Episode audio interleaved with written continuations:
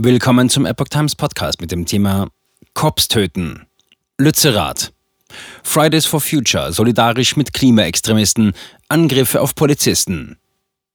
Ein Artikel von Reinhard Werner vom 12. Januar 2023. Radikale Klimaaktivisten wollen weiter die Räumung der Siedlung Lützerath verhindern. Minister Habeck verteidigt sein Vorgehen in der Kohlepolitik. Bundeswirtschaftsminister Robert Habeck hat am Mittwoch, dem 11.01.2023, im Heute-Journal des ZDF die Räumung der Siedlung Lützerath bei Erkelenz, NRW, verteidigt.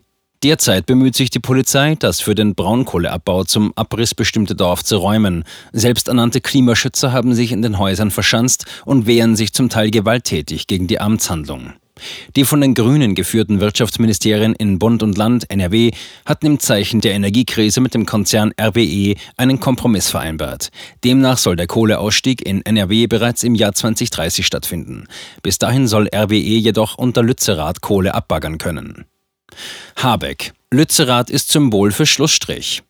Es sei ein falsches Symbol, zu dem die Klimabewegung den Ort nun erhebe, äußerte Habeck. Lützerath sei nicht, wie behauptet wird, das ewige Weiter so. Es ist der Schlussstrich darunter.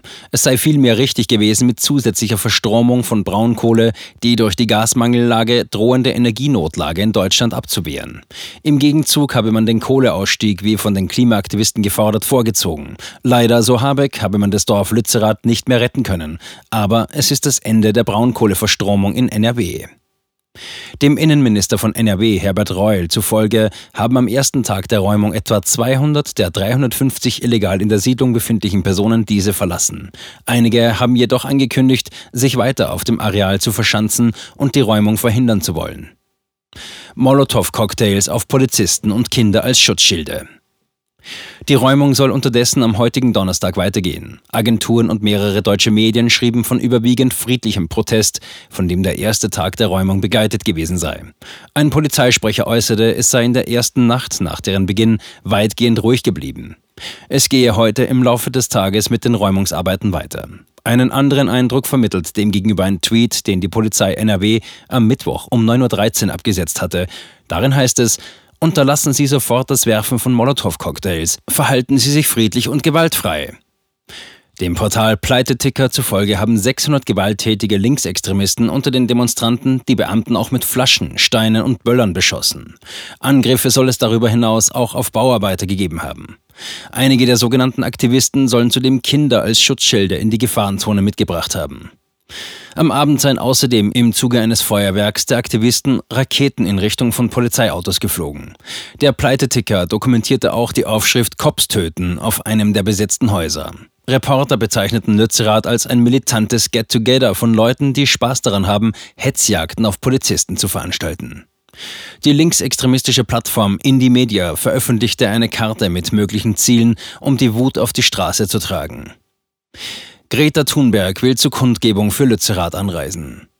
Rückendeckung erhalten die Klimaaktivisten unterdessen aus den Reihen der Grünen selbst und von Fridays for Future. Bundestagsvizepräsidentin Katrin Göring-Eckardt erklärte in einem Tweet, sie teile die Hartnäckigkeit, mit der die Demonstrierenden mehr Klimaschutz fordern. Der Bundessprecher der Grünen Jugend, Timon Zienus, befindet sich inmitten der Demonstranten, die sich gegen die Umsetzung der von der eigenen Partei ausgehandelten Vereinbarung richten. Er schreibt, die Polizei rückt mit unzähligen Hundertschaften an, aber der Protest ist vielfältig und entschlossen. Auch Fridays for Future, zuletzt gegenüber der militanten letzten Generation ins Hintertreffen geraten, versucht sich zurück in die öffentliche Wahrnehmung zu kämpfen.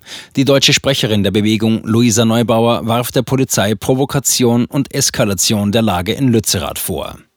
Am Donnerstag will Fridays for Future bundesweit demonstrieren. Neubauer selbst will um 10 Uhr in Erkelenz öffentlich auftreten. Für Samstag plant die Gruppierung auch noch eine weitere Kundgebung in der Umgebung des Kohleabbaugebiets. Dazu soll auch Gründerin Greta Thunberg aus Schweden anreisen. Ein wissenschaftliches Gutachten von 715 Angehörigen von Scientists for Future weise nach, dass ein Abbau der Braunkohle für die Versorgungssicherheit nicht nötig sei. Dies nehme nach Auffassung der Vereinigung der Vereinbarung zwischen RWE, Bund und Land NRW die Grundlage. Fiedler, Polizei für Durchsetzung der Rechte des RWE-Konzerns missbraucht. Minister Reul verurteilte am Mittwoch die Gewalt gegen Polizeibeamte. Er sei eigentlich nur fassungslos und verstehe es nicht, wie Menschen sowas machen können. Jetzt seien alle friedlichen Demonstranten in der Pflicht, sich von Aktionen gewaltbereiter Aktivisten zu distanzieren.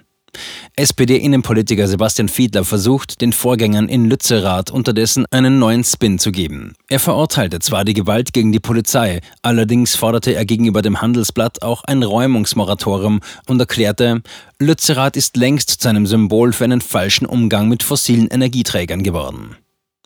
Mit der Räumung sorge die Landesregierung in NRW dafür, dass Tausende von Polizisten aus ganz Deutschland ihrer wichtigen Arbeit nicht nachgehen könnten.